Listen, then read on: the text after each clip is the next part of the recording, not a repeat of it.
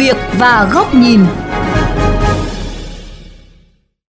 Thưa quý vị và các bạn, với trên 20 hầm đường bộ đang hoạt động cùng khoảng 50 cầu vượt bộ hành, Hà Nội không hẳn là quá thiếu thốn hạ tầng kỹ thuật giúp người đi bộ, đi xe đạp sang đường an toàn. Tuy nhiên, bức tranh thực tế khác xa so với thống kê. Đa số các cầu hầm này bị lãng phí công năng khi ít người sử dụng do thiếu hiệu quả về thiết kế, tính kết nối, nơi đặt vị trí cũng như công tác quản lý khai thác. Chuyên mục sự việc và góc nhìn hôm nay sẽ nhìn lại thực tế hoạt động của các hầm đi bộ tại thủ đô, đồng thời chia sẻ những góc nhìn khác nhau về hiện trạng này.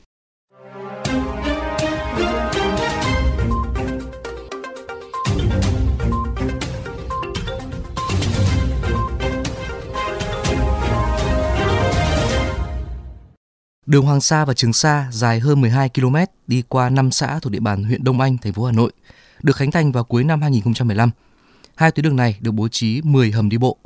Tuy nhiên, theo ghi nhận của phóng viên vào ngày 21 tháng 10 năm 2022, có đến một nửa số hầm đi bộ đang cửa đóng then cài. Cửa hầm bị cỏ dại xâm lấn, về hè xung quanh sụt lún, nham nhở. Những hầm đi bộ còn lại được mở 24 trên 24 nhưng hiếm người qua lại. Chúng được trưng dụng làm nơi nghỉ trưa của người lao động, nơi đổ rác của một số người thiếu ý thức. Một số người dân chia sẻ lý do ế khách của các hầm bộ hành tại cửa ngõ thành phố. Nó cũng nhưng mà nó lâu quá nên là em toàn băng qua luôn cho nhanh thôi chứ đi cái này nó lâu lắm. Chắc chắn là cũng phải nguy hiểm hơn vì là cái chỗ đấy thì nó lại ít đèn xanh đèn đỏ. Đóng cửa chắc là cái mạng chuyên dân người ta chưa đi làm mấy. Còn tại tuyến đường Phạm Hùng Khuất Duy Tiến, các hầm bộ hành đều trong tình trạng điều hưu vắng vẻ. Mỗi hầm ước tính có tổng mức đầu tư đến hàng chục tỷ đồng, thế nhưng mỗi ngày lại có rất ít người dân sử dụng. Theo người dân, chính vì các hầm bộ hành này quá vắng vẻ nên tâm lý e ngại mỗi khi có ý định xuống hầm. Thậm chí có hầm được đặt đúng vị trí sát đèn tín hiệu giao thông, khiến người dân băn khoăn không biết nên đi theo tín hiệu đèn hay đi xuống hầm đi bộ. Như bản thân tôi chờ đèn xanh đèn đỏ thì đi theo luồng. Người ta dừng đèn xanh đèn đỏ người ta đi theo luồng, chứ không ai người ta leo cầu. Nghe đèn xanh đèn đỏ đúng ngã tư. Nếu mà hầm ví dụ cái chỗ không có đèn xanh đèn đỏ thì nó là hợp lý. Tiếp tục khảo sát tại nút giao thông Kim Liên, nhiều người dân chia sẻ với VOV Giao thông về sự thay đổi theo chiều hướng tích cực của hai hầm đi bộ nơi đây. Do tập trung lượng lớn cư dân sinh sống, gần nhiều văn phòng, trường đại học, công viên, hồ nước lại nằm ở vị trí trung tâm thành phố, các hầm đi bộ này dần thu hút được khách bộ hành.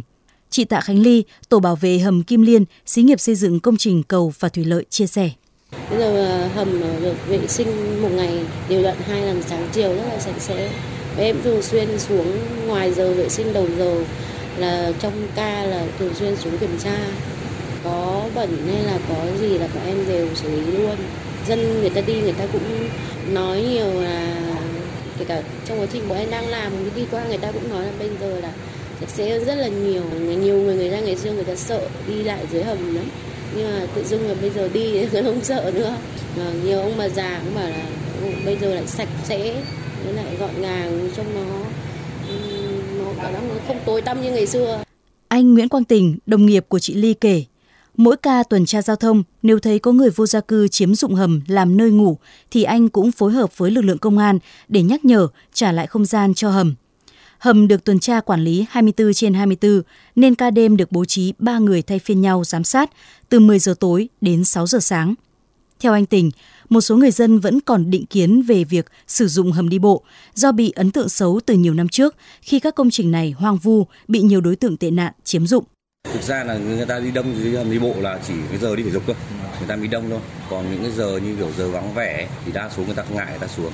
Tại vì sao? Thì uh, ờ, nó cái kiểu ác cảm như kiểu mà dưới hầm nó nó nhiều khi nó đi nó tăm tối nó, nó đêm hôm trộm cắp hay là nghiện ngục chấn lột ý. Thế là mình cũng có cái tâm lý mình sợ. Thực ra thì đợt cũng được trước thôi còn bây giờ thì đa số không có rồi. Thì đa số đi ờ, dưới hầm là rất là sạch sẽ mà đi an toàn. Từ thực tiễn khảo sát của VOV Giao thông, chuyên gia giao thông tiến sĩ Phan Lê Bình cho rằng vị trí xây hầm bộ hành là yếu tố quyết định của việc khai thác chúng có hiệu quả hay không. Ví dụ như quốc lộ 5 là tuyến huyết mạch giữa các điểm giao cắt khá xa, khó mà tìm được điểm nào để phương tiện dừng lại cho người đi bộ qua đường. Lúc đó cầu và hầm đi bộ rất cần thiết. Còn đường trong đô thị các quãng giữa ngã tư không quá dài thì người đi bộ bắt buộc phải tìm đến đèn tín hiệu mới được qua đường.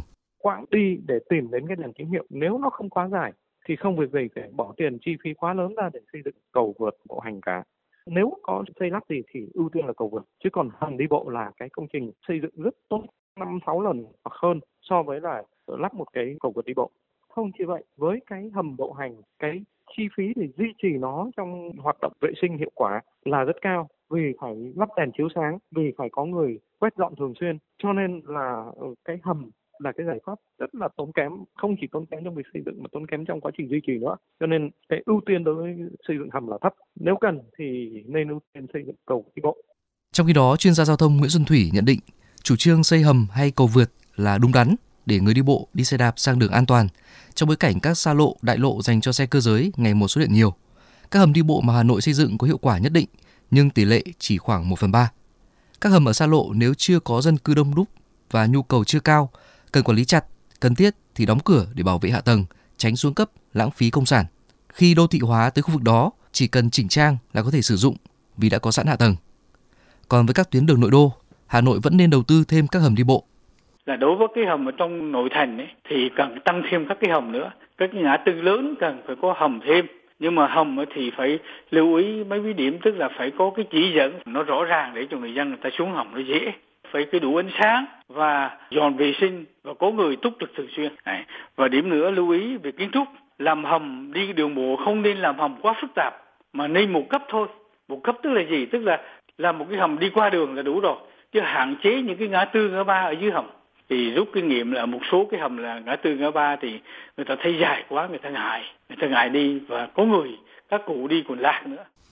Các chuyên gia đều nhất trí quan điểm việc quản lý, bảo vệ và khai thác hầm cần gắn trách nhiệm tới từng cá nhân và đơn vị được giao thực tiễn sử dụng hàng chục hầm cầu vượt bộ hành trong thời gian qua cũng nên được thành phố Hà Nội tổng kết đánh giá để việc đầu tư trong tương lai sẽ có hiệu quả cao hơn.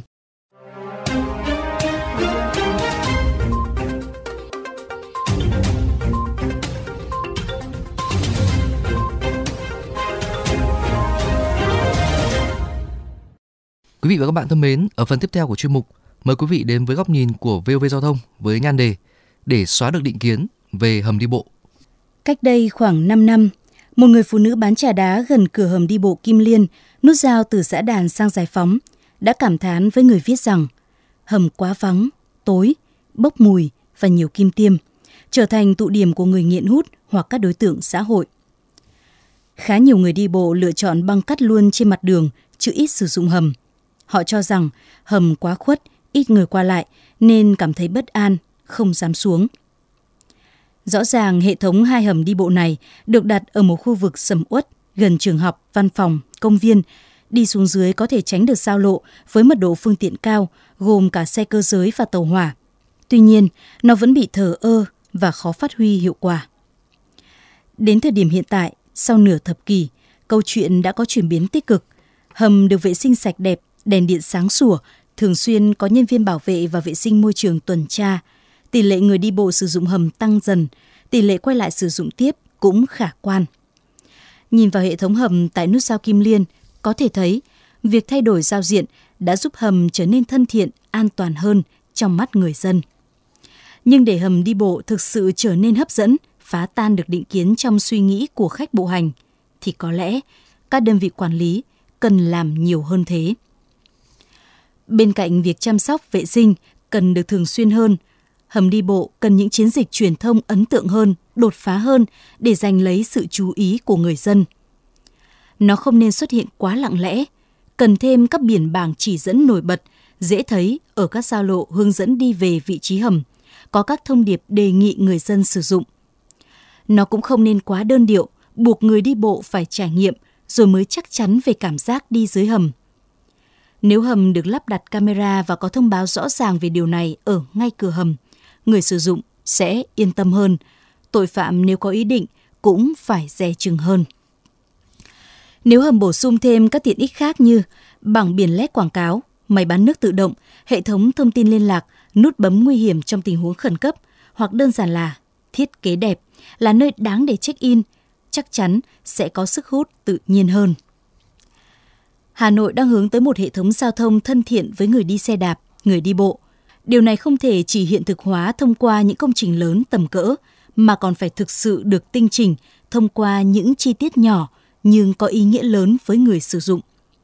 Chẳng hạn, độ dốc của các bậc cầu thang cần tính đến sự phù hợp với trẻ nhỏ, người già, người sát xe, thậm chí có cầu thang quấn cho người khuyết tật, xe đẩy trẻ em. Có lẽ, định kiến của người đi bộ với hầm bộ hành, hạ tầng vốn được thiết kế dành riêng cho họ, nên được giải quyết từ góc độ thị trường. Người đi bộ nên được coi là một chủ thể, một khách hàng được phục vụ.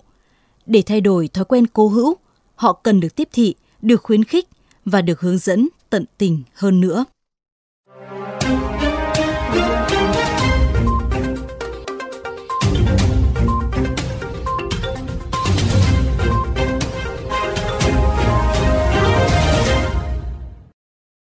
Thưa quý vị và các bạn, chuyên mục sự việc và góc nhìn xin được khép lại tại đây. Quý vị có thể xem lại trên vovgiao thông.vn, nghe qua ứng dụng Spotify, Apple Podcast trên iOS hoặc Google Podcast trên hệ điều hành Android. Cảm ơn quý thính giả đã chú ý lắng nghe.